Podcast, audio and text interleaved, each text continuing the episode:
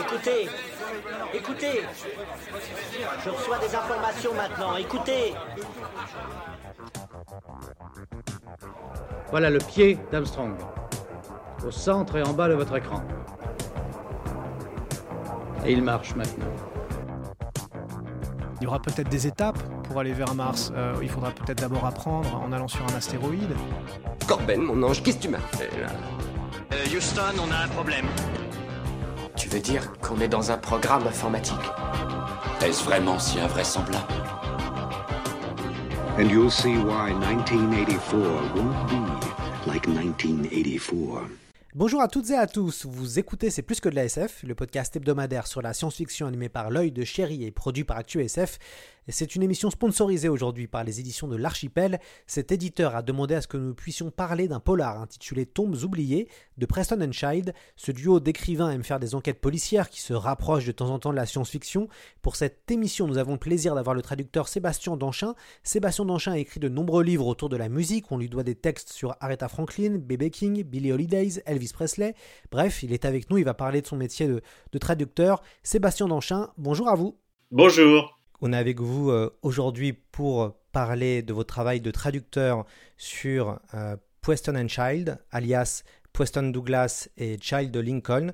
Est-ce que pour commencer, vous pouvez un peu nous présenter ce euh, duo d'écrivains? Oui, c'est un duo assez euh, amusant parce que ce sont des, des personnages qui viennent d'univers assez différents. Douglas Preston, lui, il était euh, auteur et chercheur au Muséum d'histoire naturelle. C'est un garçon qui a un, une formation scientifique. Et il a rencontré Lincoln Child parce que c'était Lincoln travaillait pour euh, un des éditeurs qui publiait certains ouvrages du, du muséum. Alors ils sont arrivés à discuter. Ils ont discuté boutique au départ, c'est-à-dire euh, publication scientifique. Et puis euh, de fil en aiguille, ils se sont trouvés des des liens, je dirais, d'amitié. Et au-delà de ça, ils ont eu l'idée et l'envie de euh, faire une trame fictionnelle qui se déroulait dans le dans le Muséum d'histoire naturelle de New York, qui est un endroit tout à fait euh, tout à fait étonnant et qui est un peu euh, un peu magique. C'est un peu comme notre muséum à nous d'histoire naturelle euh, du côté d'Austerlitz, euh, c'est un endroit qui prête à rêver. donc ils se sont servis de ça comme d'un premier euh, décor pour leur roman commun qui s'appelait Relic et qui a d'ailleurs été adapté, je crois, au, cinéma. J'avoue ne pas avoir vu ce film. Donc voilà, et depuis, ben écoutez, ça doit faire sans doute quelque chose comme un quart de siècle. Ils travaillent ensemble, ils publient régulièrement ensemble les aventures de ce même héros qui est un inspecteur du FBI qui s'appelle euh, qui s'appelle l'inspecteur Pendergast.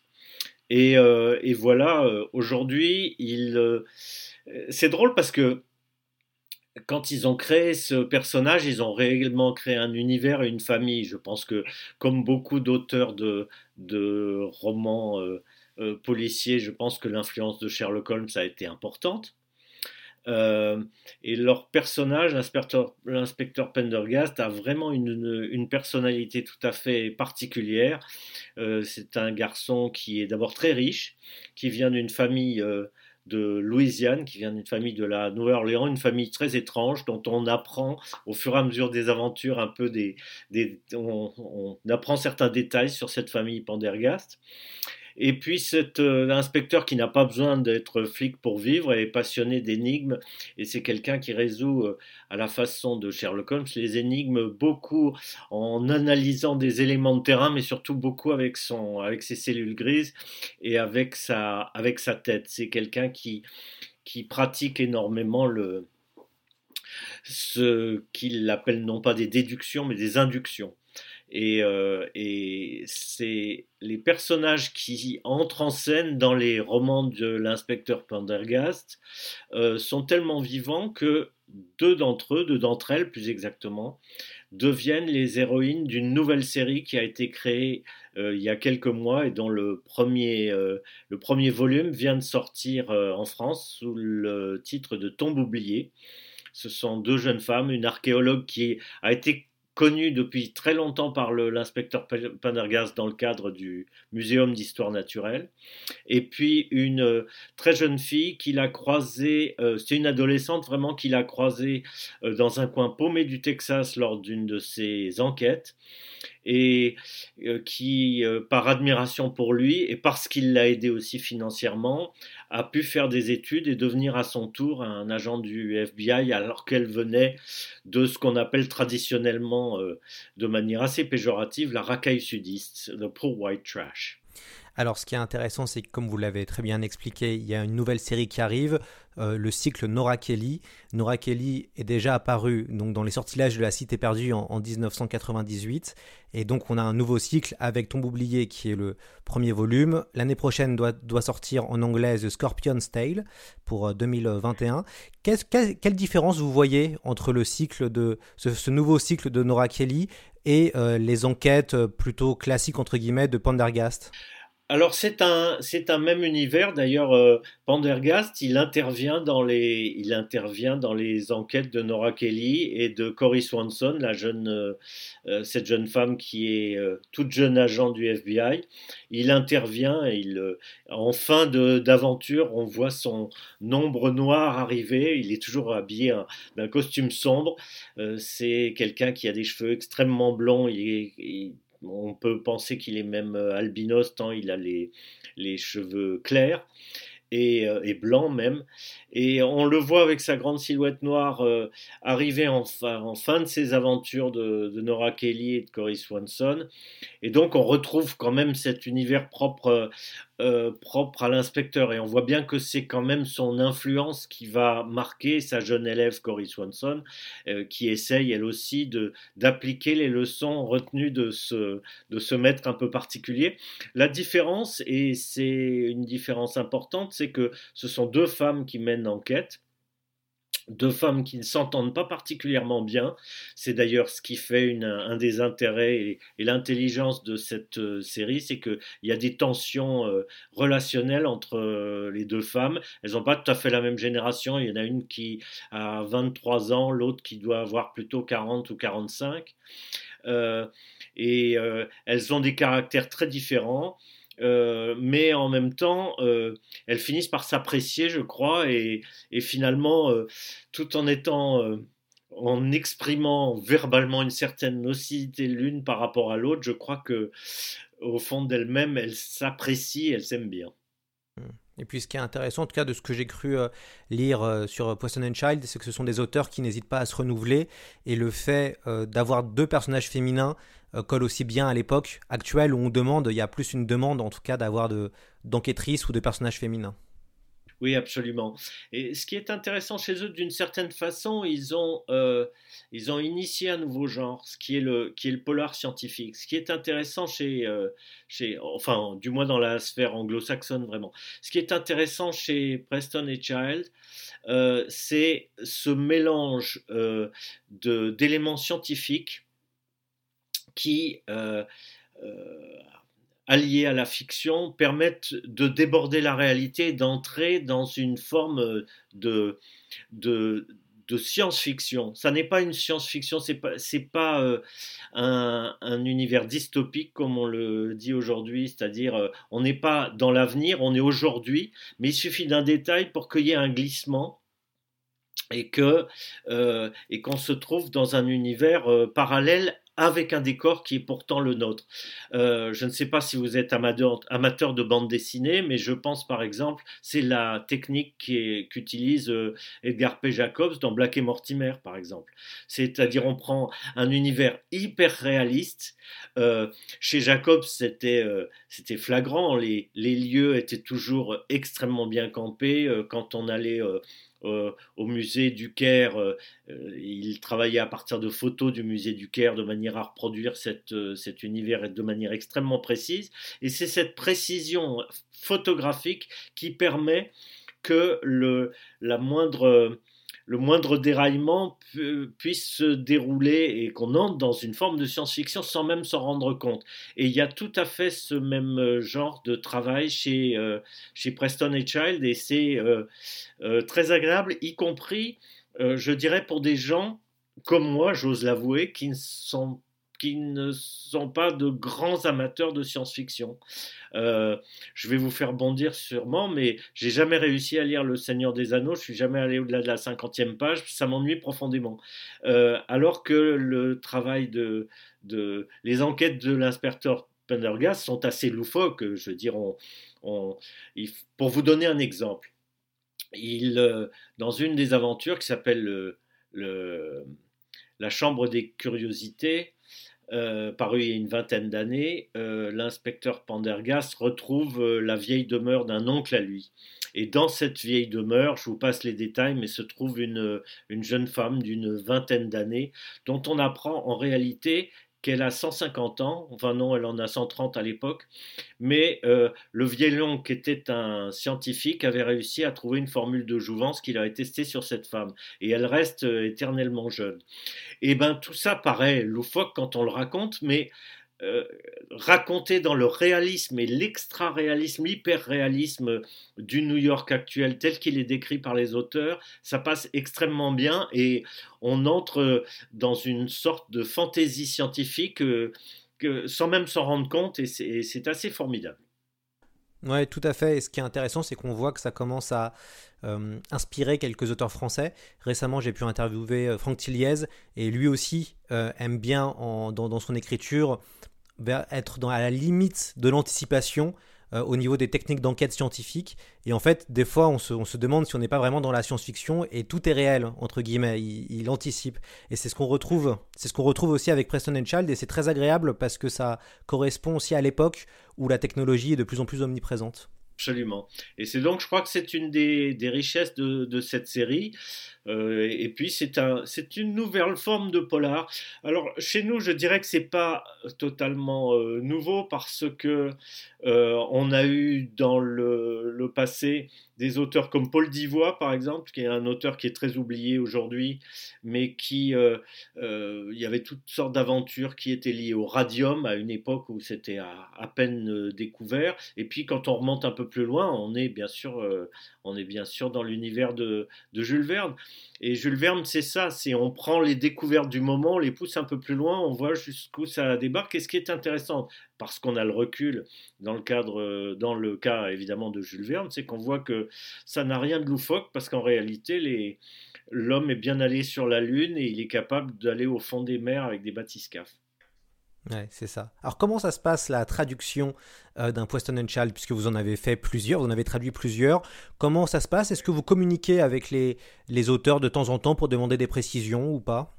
Alors, euh, pour vous donner mon, mon rituel, c'est un rituel pour. Ça fait une vingtaine d'années maintenant que je traduis les de Preston and Child. Je ne traduis pas que ça, mais je traduis pas mal de, de polars de Patterson aussi, James Patterson, qui est un, un auteur extrêmement prolifique. Euh, euh, je commence toujours de la même façon. Je commence par lire le bouquin. Je suis un, lecteur fidèle des aventures et des enquêtes de Pendergast. Donc pour moi, c'est un plaisir de retrouver un univers, des personnages avec un vrai renouvellement à chaque fois. Euh, euh, et puisque les décors changent, puisque les problématiques changent, puisque les protagonistes changent très souvent même si on a des, caractères, des personnages récurrents comme ça, euh, il y a un vrai renouvellement de, la géographie. On peut aller en Floride, on peut aller euh, dans le Kansas, on, est à New York bien sûr, on est euh, dans le Maine, c'est-à-dire dans le nord de la Nouvelle-Angleterre. Enfin, toutes ces aventures sont assez riches en décors. Euh, moi, j'en profite pleinement en tant que lecteur, et puis après, je me lance dans la traduction. Euh, il m'est arrivé à plusieurs reprises d'être en contact avec Douglas Preston euh, pour lui demander une précision, effectivement, comme vous le faites remarquer, sur un détail ou sur un autre. parfois, c'est c'est lié à des inconséquences ou des, ou des contradictions à l'intérieur du texte, et ça, ça l'amuse toujours, parce qu'il se rend compte que le traducteur est quelqu'un qui prend le texte de manière tellement près qu'il voit qu'il en voit tous les défauts. Il m'arrive de me rendre compte que euh, on fait référence à un personnage qui a trois enfants à la page 53 et qu'il en a plus que deux à la, page 228. Euh, c'est le genre de choses que je remarque. Alors je lui demande si préfère pour son personnage avoir deux ou trois enfants. Euh, non, mais ça c'est de l'anecdote. Mais ce qui est intéressant, c'est de pouvoir également discuter avec lui. On a on échange de temps en temps sur nos, sur nos goûts littéraires, euh, parfois sur nos goûts musicaux, parce que c'est quelqu'un qui s'intéresse euh, et qui aime beaucoup, euh, comme moi, les musiques afro-américaines. Et donc, et donc, il y a une relation qui est, qui est un peu particulière, c'est vrai. Je, suis un lecteur un, un peu privilégié. Alors, ce qui est aussi intéressant dans Tombe oubliée, c'est que c'est un roman qui va faire ressortir de, de, sombres histoires. Il y a une expédition de colons en 1846 qui, qui s'est perdue, où euh, donc nos deux enquêtrices vont enquêter en fait justement sur cette expédition perdue, euh, où, une partie des colons ont, péri et se sont, sont devenus plus ou moins cannibales. Enfin voilà, il y a toute une sombre enquête derrière. Est-ce que pour vous, vous êtes obligé entre guillemets de faire des, recherches historiques quand justement vous vous retrouvez dans des, dans des situations où on va convoquer l'histoire et euh, une histoire entre guillemets de l'Amérique que, que, nous on ne connaît pas forcément lecteur français? Alors, euh, je dirais qu'il y a les deux.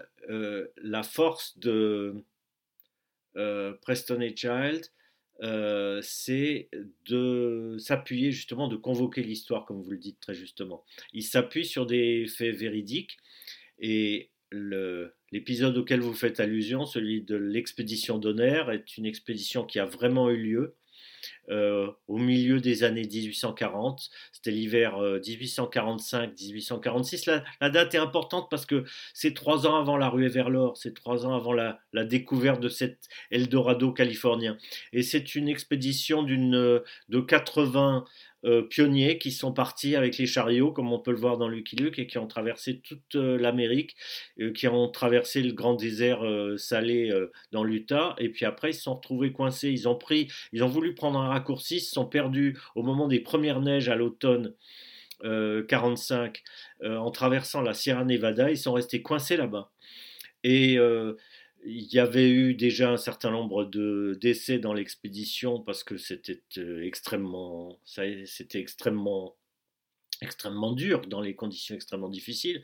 Et puis quand ils sont restés coincés euh, pendant des mois euh, dans les dans les montagnes, effectivement, il y a eu des il y a eu des épisodes de cannibalisme. On pense à, à vous savez, cette, cet avion dont les passagers rescapés s'étaient dévorer les uns les autres euh, au début des années 1970, je crois que c'était en 72 si ma mémoire ne trahit pas, mais, donc euh, c'est un, évidemment ça fascine. Et l'expédition d'honneur euh, j'ai pas eu besoin de vraiment rechercher parce que c'est un épisode très connu dans le, je dirais dans le, dans le folklore ou dans le mythe de l'Ouest, parce que ces gens qui sont prêts à tout et qui se mangent les uns les autres, enfin qui mangent les, ils ne se sont pas tués pour se, ils ne sont pas entretués pour se manger, mais euh, ils ont, ils ont pratiqué le cannibalisme pour, euh, pour survivre.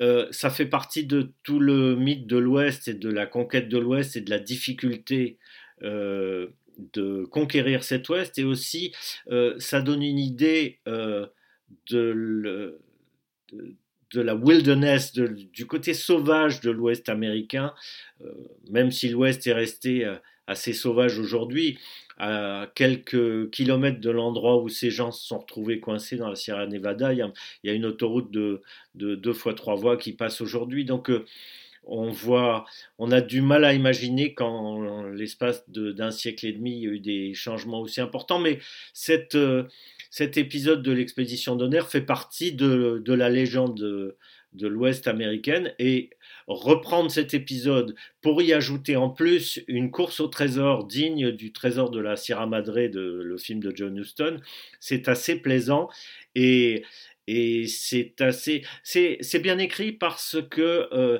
il y a deux intrigues il y a y a la recherche du camp de base de ces gens qui euh, une, une, partie de l'expédition, selon le roman, aurait été perdue dans un coin de la Sierra Nevada. Les, les archéologues retrouvent l'endroit. Et puis en même temps, on s'aperçoit qu'une partie de ces gens avaient, euh, emporté leur fortune avec eux et qu'il y a un trésor caché. Et donc, euh, à la fois, il y a euh, un. Y a. Ce, cette course au trésor, et puis il y a la course à, à une maladie euh, euh, terrible qui a affecté euh, les membres de l'expédition d'honneur et d'après le roman évidemment, qui les aurait fait sombrer dans la folie et donc dans la folie cannibale. Et donc il y a à la fois euh, euh, ce côté course au trésor qui est assez traditionnel, et puis il y a une, course au trésor scientifique qui se mêle à cette histoire-là. Il, y a plusieurs intrigues dans la même action, et c'est très bien foutu. Hmm. Alors, ce qui est intéressant, euh, Sébastien Danchin, c'est que il y a deux choses où on est plus ou moins proche. Vous êtes spécialiste euh, de la musique afro-américaine. Euh, personnellement, moi j'adore la soul musique et notamment la soul des années 60, euh, la Motown, je suis un énorme fan. Et l'autre chose, c'est que vous êtes passé par Radio France et j'ai été formé à, Radio France. Je suis passé par France Bleu Saint-Étienne Loire. Je crois que vous êtes passé par France Bleu Radio France Nancy. Et puis après, vous êtes passé à France Culture France Inter. J'ai été aussi formé à France Inter. alors moi, j'aimerais bien savoir, en tant que spécialiste de la musique afro-américaine, qu'est-ce qu'on écoute en lisant un Preston and Child bah, je vais pas vraiment vous surprendre. On écoute, à mon avis, on écoute de la musique soul parce que je trouve que cette musique soul, sans vouloir jouer sur les mots, c'est l'âme, c'est l'âme de l'Amérique urbaine de, des 50 dernières années. Vous êtes fan de la soul des origines. Euh, c'est-à-dire celle des années 60, évidemment, on pense à Marvin Gaye, à Stevie Wonder, etc., quand on parle de Motown.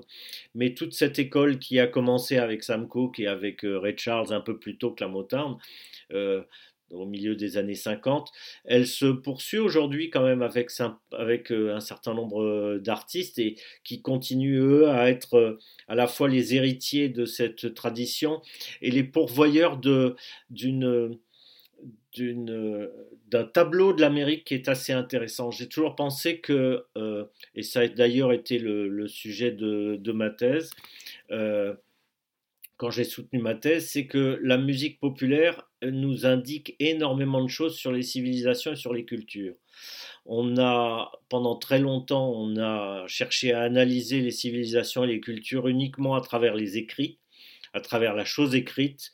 Euh, je pense que l'oralité apporte, euh, depuis qu'il y a des enregistrements et qu'on peut euh, euh, enregistrer les voix et les visages des gens, l'oralité apporte énormément d'informations sur le quotidien des civilisations. Et c'est particulièrement vrai de la musique soul qui exprime à la fois, je dirais, le quotidien de l'Amérique généraliste qu'on peut connaître, mais surtout de manière très pointue, le quotidien d'une d'une caste qui a longtemps été celle des oubliés de l'Amérique, c'est-à-dire les héritiers de la servitude.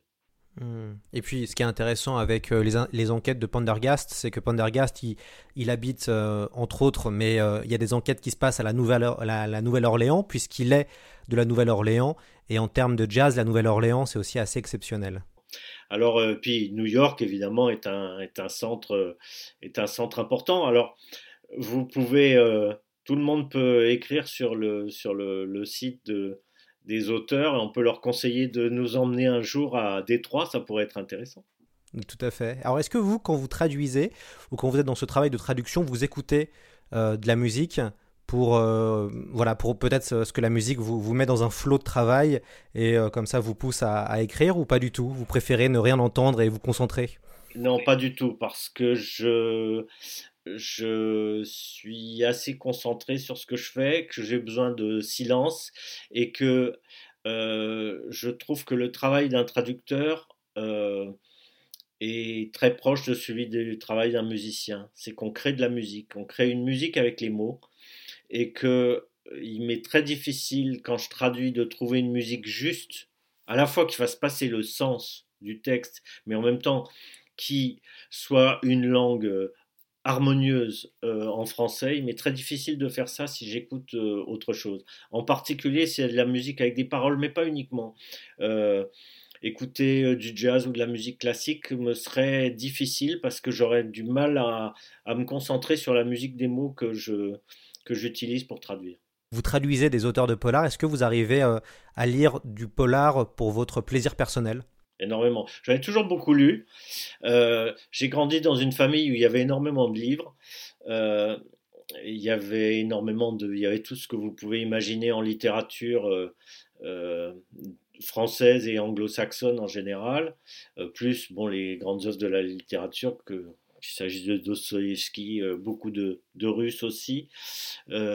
d'auteurs italiens. Je pense à, Primo Levi ou des gens comme ça. mais en même temps, mes parents lisaient énormément de polars anglais et américains et je suis tombé dedans très jeune. J'étais passionné de Rex Stout, de Earl Stanley Gardner, l'auteur, inventeur de Perry Mason. Dio March, euh, euh, Mickey Spillane, enfin je pourrais vous en citer énormément. Et je me suis toujours intéressé à cet univers, je me suis tenu au courant de ça. Euh, donc aujourd'hui j'aime beaucoup lire Craig Johnson, j'aime beaucoup lire Denis Lehan, j'aime beaucoup lire James Lee Burke et j'adore le travail de Lawrence, Lawrence Burke, Lawrence Block que j'apprécie particulièrement. Hmm. Et d'ailleurs, euh, est-ce que vous voyez une... Alors, il doit y avoir une différence, et vous allez pouvoir nous raconter la différence entre euh, Preston and Child et euh, entre James Patterson. Quelle différence vous voyez entre ces, voilà, ces, ces trois écrivains? Entre le duo et entre Patterson? Ouais. Patterson a un style très particulier qui est... comment dirais-je? Il y a des vraies intrigues euh, il y a des vraies aventures euh, et c'est également calqué énormément sur euh, à la façon des séries sur le quotidien. si vous regardez la famille, la série Modern Family par exemple, vous pouvez retrouver le côté très quotidien de, dans cette série. Mais même beaucoup de séries sont comme ça. Je ne sais pas si vous suivez la série The Crown, par exemple, mais c'est une forme de quotidien un peu particulier puisque c'est celui d'une famille royale, mais enfin, c'est vraiment un quotidien. Euh, et donc, Patterson a cette façon de fonctionner dans un quotidien très quotidien. Quand son, son héros, Alex Cross, que j'ai lu euh, beaucoup euh, avant même de, traduire du Patterson, c'est quelqu'un qui euh, mélange son travail d'enquêteur avec euh, son travail de, père euh, de famille. et qui est en permanence on est avec la grand-mère, avec les enfants, etc., avec son meilleur ami et tout ça. Et donc ça, ça reste très présent. Il y a aussi une autre particularité de Patterson, c'est que c'est un travail qui est entrecoupé. Les, les chapitres sont extrêmement courts. C'est des chapitres qui font entre une et cinq pages. Donc c'est des chapitres extrêmement courts, ce sont des vignettes euh, qui se succèdent. Euh, c'est une technique d'écriture qui est donc conçue pour être facile à lire, et elle est facile à lire effectivement, mais comme les aventures sont bien foutues et extrêmement entraînantes, on se laisse euh, embarquer et c'est aussi une technique fragmentée qui permet, à la façon des séries télévisées, euh, de raconter plusieurs histoires à la fois, à l'intérieur d'une même histoire. Cette, euh, conception de la série et de l'écriture euh, télévisuelle de la série, je crois que le meilleur exemple au départ de, ces histoires simultanées qui s'imbriquent et qui ne se terminent jamais vraiment, c'était la, série New York Police Blues, NYPD Blue, euh, qui avait vraiment lancé, le, lancé une technique et, euh, et Patterson euh, utilise dans l'écriture tout à fait cette, cette technique. je ne sais pas dans quelle mesure, comment il fonctionne. Il fonctionne avec des co-auteurs. C'est quelqu'un qui écrit tellement, il fonctionne comme comme le faisait un personnage tel qu'Alexandre Dumas, par exemple. C'est-à-dire que lui a une trame, euh, et puis il a des auteurs qui vont rédiger euh, euh, le, roman par rapport à cette trame, mais je crois que lui réécrit énormément après, comme pouvait le faire d'ailleurs Dumas. Et je pense que c'est une forme d'écriture qui est à la fois, je dirais, pratiquement industrielle, mais qui n'en perd jamais euh, son originalité et sa force narrative. Et je crois que c'est pour ça que le bonhomme est admirable. C'est peut-être l'auteur, c'est l'auteur le plus euh, le plus publié au monde aujourd'hui. C'est un auteur qui euh, gagne, je sais pas quoi, avec ses droits, des centaines de millions de dollars littéralement chaque année. Euh, mais ça ne l'empêche pas de faire un vrai travail. C'est pas uniquement, euh, vous savez, je ne citerai pas de nom, mais nous avons eu chez nous des gens qui faisaient de l'écriture pratiquement automatique, qui avaient créé plus ou moins un héros et qui après faisaient écrire par, euh, par des, des auteurs anonymes qui faisaient rédiger leur, leur texte. C'est pas du tout la manière dont fonctionne, la façon dont fonctionne Patterson. D'abord, ses co-auteurs sont tout à fait nommés et ils sont co-auteurs vraiment. Ce ne sont pas des gens qui sont payés, payés au black euh, derrière, euh, notre, derrière le dos du lecteur, pas du tout. Non, lui, il assume cette, euh, technique et surtout, il garde la maîtrise de la narration, ce qui est extrêmement important, et des intrigues, ce qui est important. Ce qui est aussi intéressant, et moi je l'ai vu sur le dernier Rivière Maudite, donc la, la, la 19e enquête de l'inspecteur Pendergast et qui est sortie récemment en juin, en juin dernier, c'est qu'on a vraiment, enfin en tout cas, on sent qu'on voyage de plus en plus euh, aussi, et qui a une, forme de, entre guillemets, euh, euh, géopolitique un petit peu de l'enquête, où on va se retrouver en Floride, puis après on va aller en Chine, puis après au Guatemala. Et ça aussi, c'est intéressant de voir l'évolution, où au début on était dans des enquêtes plutôt locales, et puis au fur et à mesure, maintenant on ne s'interdit pas de voyager un peu pour résoudre une enquête.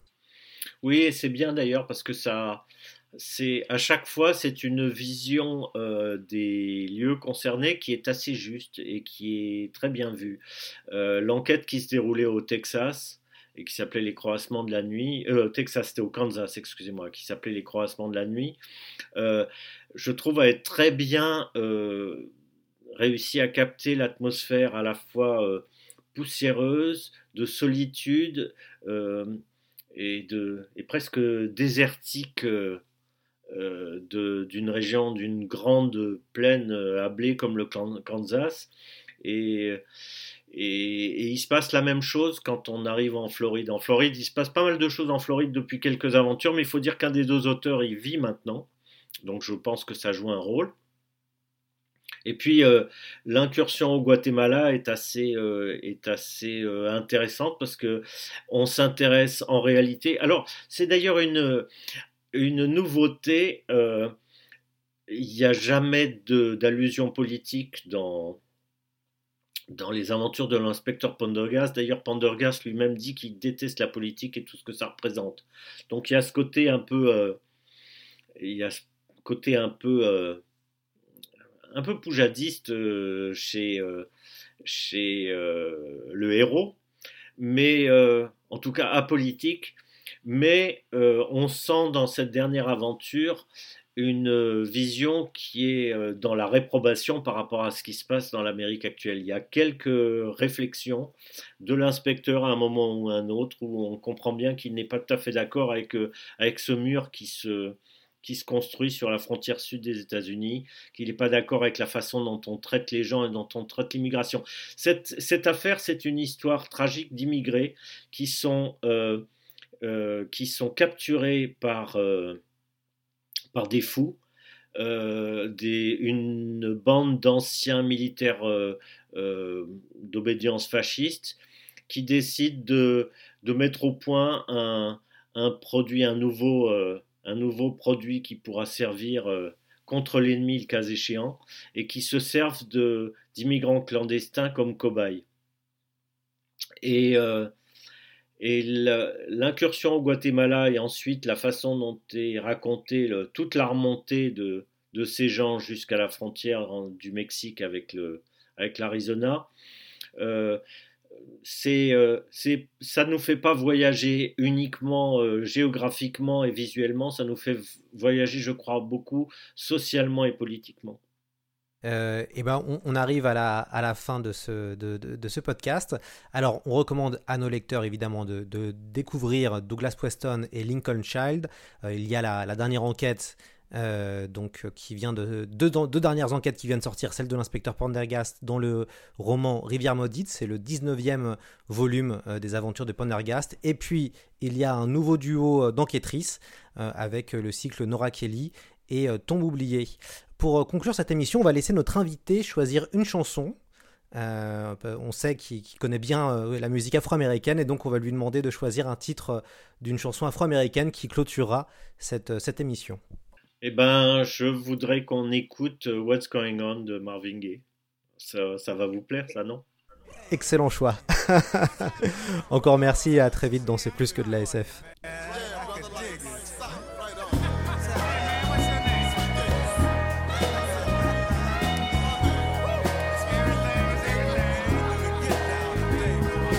Mother, mother, there's too many of you crying. Brother, brother, brother, there's far too many of you dying.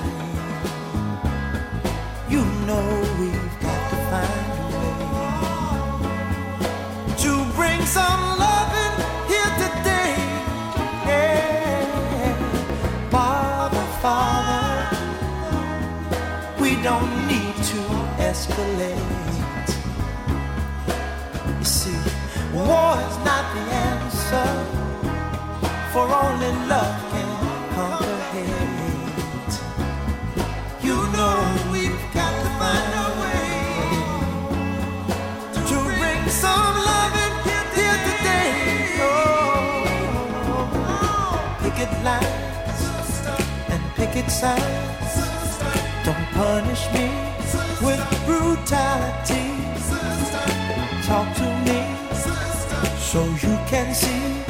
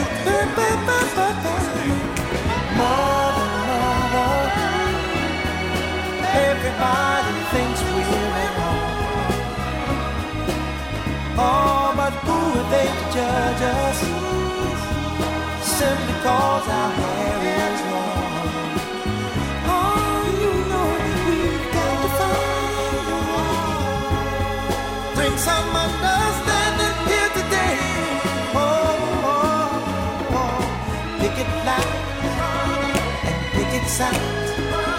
Don't punish me with brutality. Come on, talk to me. You can see what's